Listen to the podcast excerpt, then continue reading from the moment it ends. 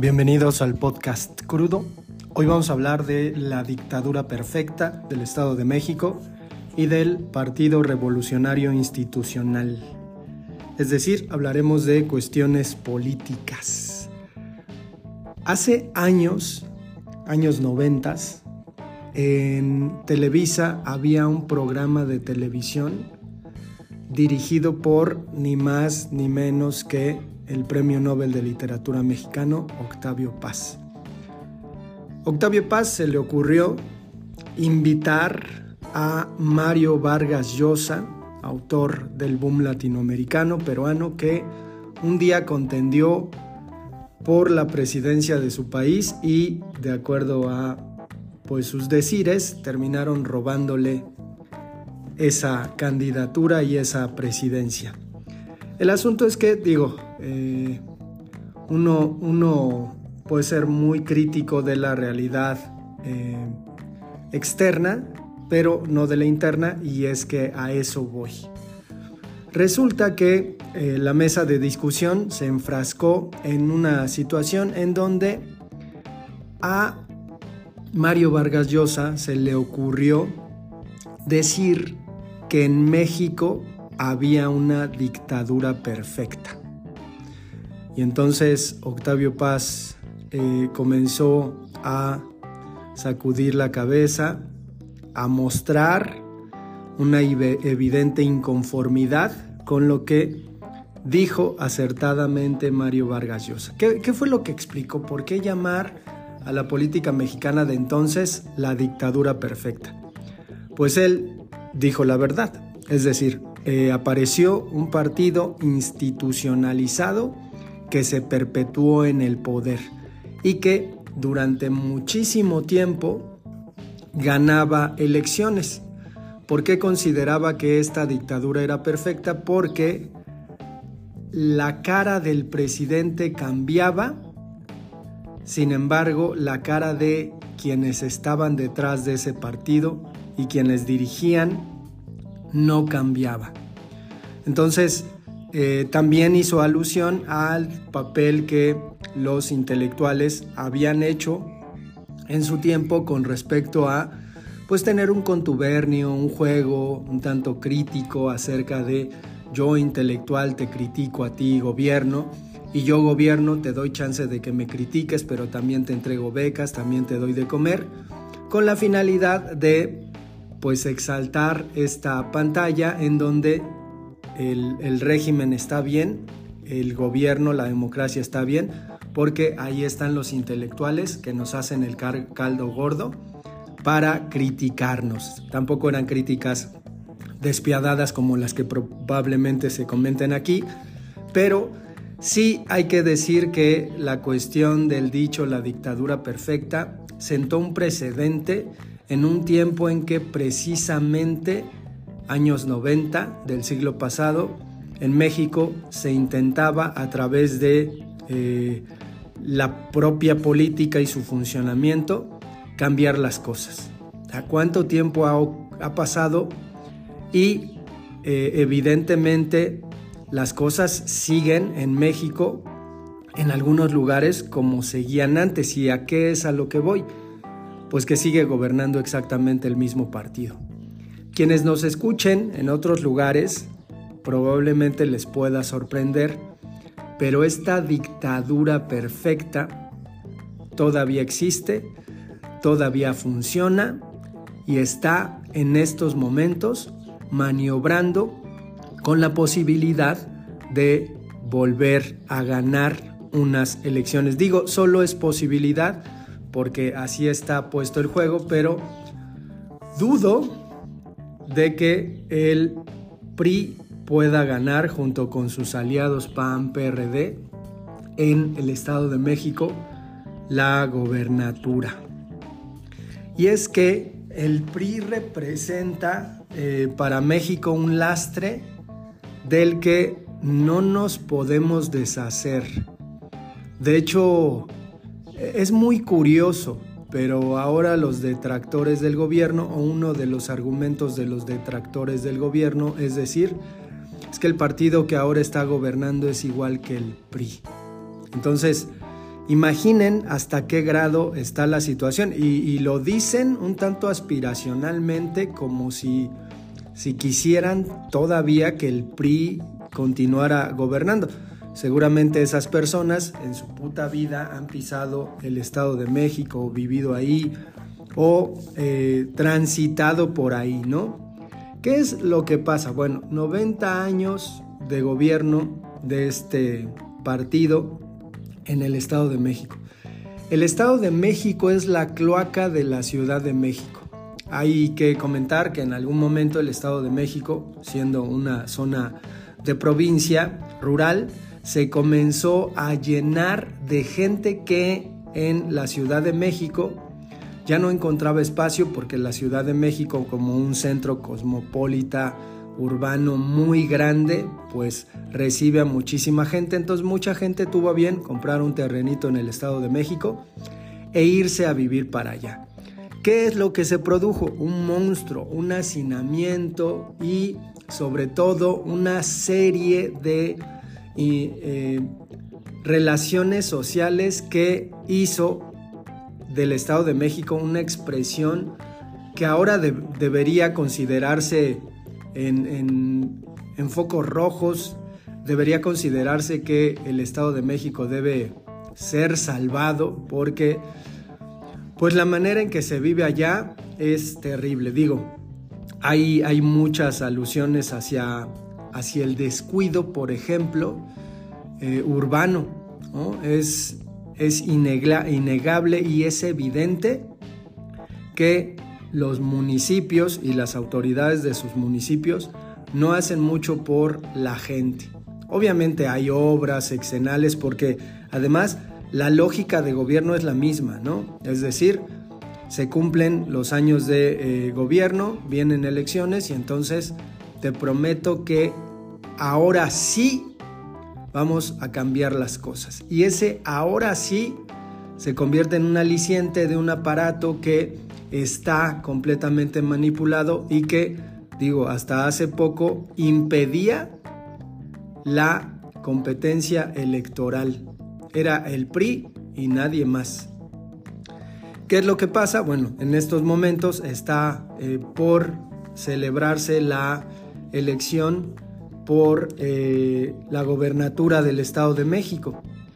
Yo creo que los del PRI han de estar cagados con respecto a que lleguen, o sea, más allá de que pierdan y lo que eso significa, a de que lleguen a ver todo el cagadero administrativo, económico que tienen en ese estado. A mí me, me encantaría, sobre todo, ver qué es lo que va a pasar cuando el PRI, bueno, el nuevo PRI, salga por la puerta de atrás, derrotado por una elección masiva y lo ridículo del asunto es que sigue sonando ahí la posibilidad de un fraude. Y habrá, desde luego, seguramente eh, es posible que hagan lo que, lo que tengan que hacer para impugnar, ensuciar las cosas que ya conocemos, eh, las elecciones. Bueno, ¿quiénes están dentro de la, terna para ser electas, en este caso como gobernadoras del Estado de México. Delfina Gómez y Alejandra del Moral. Básicamente es un poco lo que nos vamos a encontrar en eh, las elecciones presidenciales. Sin embargo, acá pues hay un poco más de, eh, de competencia en lo teórico porque en realidad las encuestas pues están dando casi por muerta a esta, esta coalición PAN-PRI-PRD. No tienen mucho chance. Y al menos a estas alturas, si las cosas cambian, pues quiere decir que hay fraude que pues no, no lo dudo ni tantito.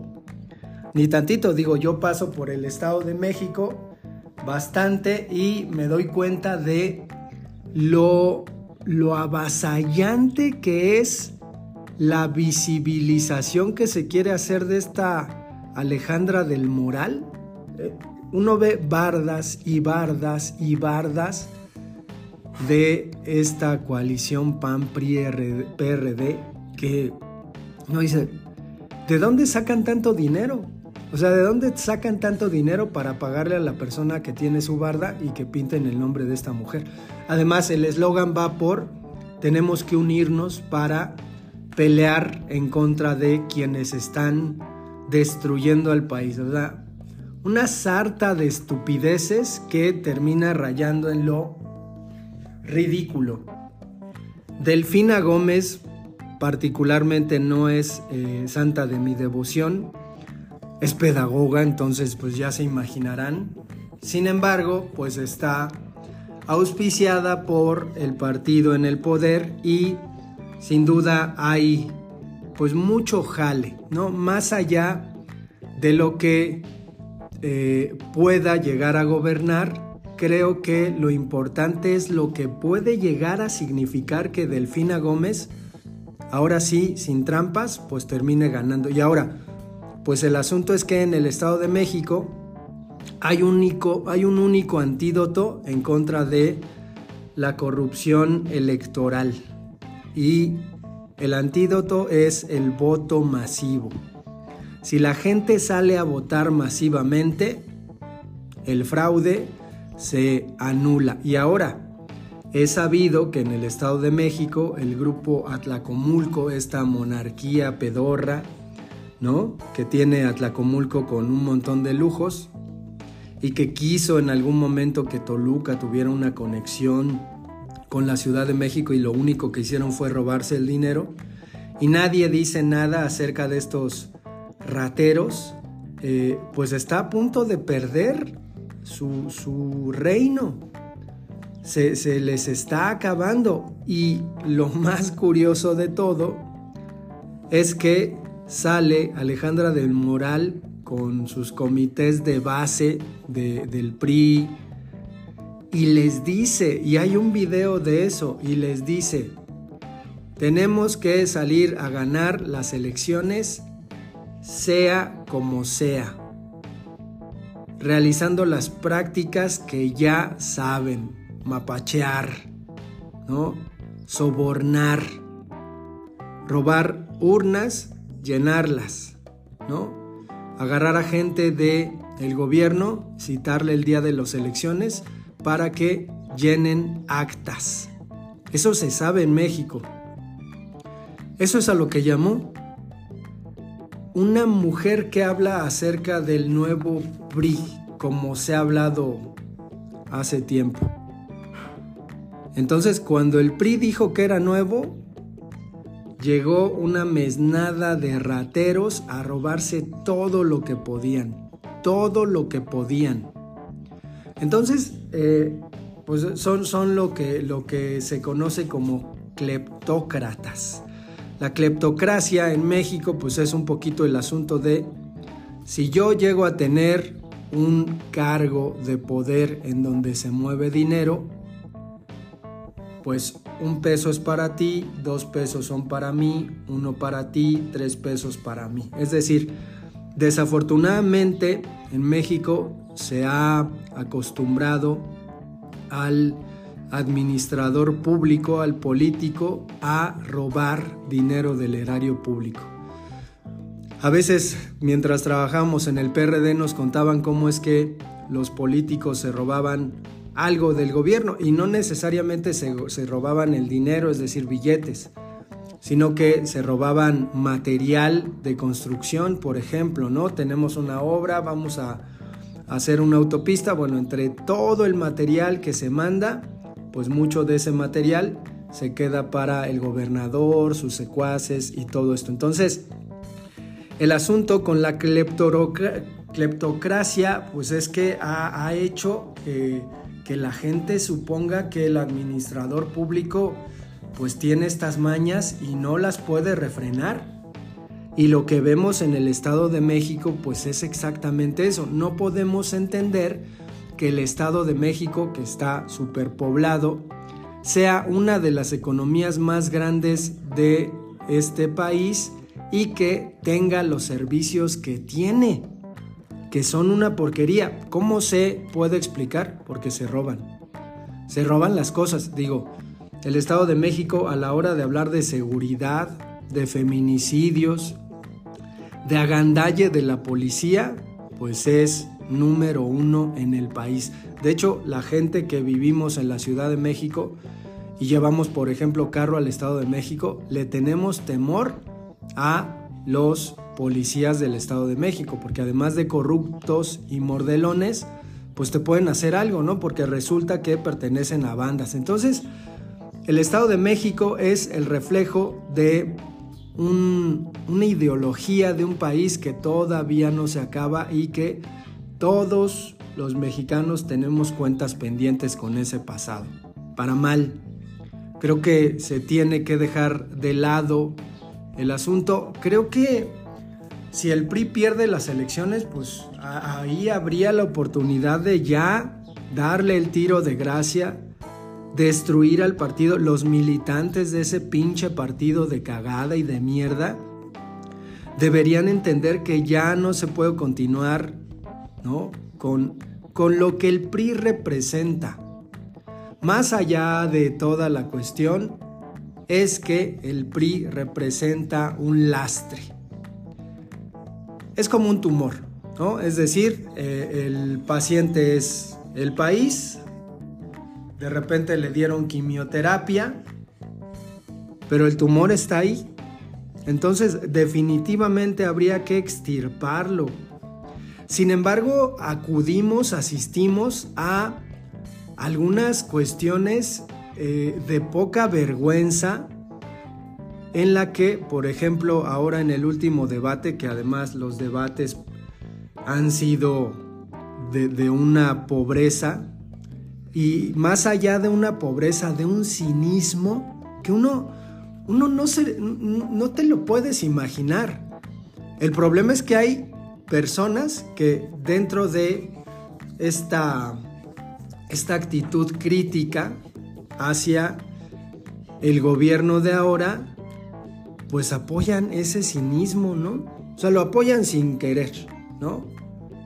¿Qué, es lo que pasa? Dice Alejandra del Moral para concluir. Y yo he escuchado a muchos priistas que dicen eso. Es, es como, como el consuelo de los priistas. El Estado de México es lo que eres gracias al PRI. Y hay una ironía pues, bastante grande en ese decir, es decir, es como si se hubiera dado un pinche balazo en el pie ella sola. Por lo que, por, porque lo que eso significa es, mira la mierda en la que vives, mira la pobreza, mira la basura, mira el abandono, mira la inseguridad. Todo eso es gracias al PRI. Sin embargo, se dice con la intención de que casi, casi le, agradezcamos, ¿no? O sea, ¿cómo, ¿cómo, vas a agradecerle a alguien que te dice, oye, este, te robé, ¿no? Eh, agradeceme, agradeceme, porque lo que tienes es gracias a mí, cabrón, y todo lo que te robaste ¿Qué vida tuviste tú con lo que te robaste y qué vida me estás dando a mí con las miserias que me dejaste? Y pues no hay que darle tregua al PRI, hay que desaparecerlo. Si en los países en los que viven eh, hay este tipo de gobiernos, por favor, háganse un favor, háganle un favor al vecino, háganle un favor a sus conciudadanos y dejen de votar por este tipo de partidos. Vamos a dejar el episodio hasta acá. Ni un voto al PRI.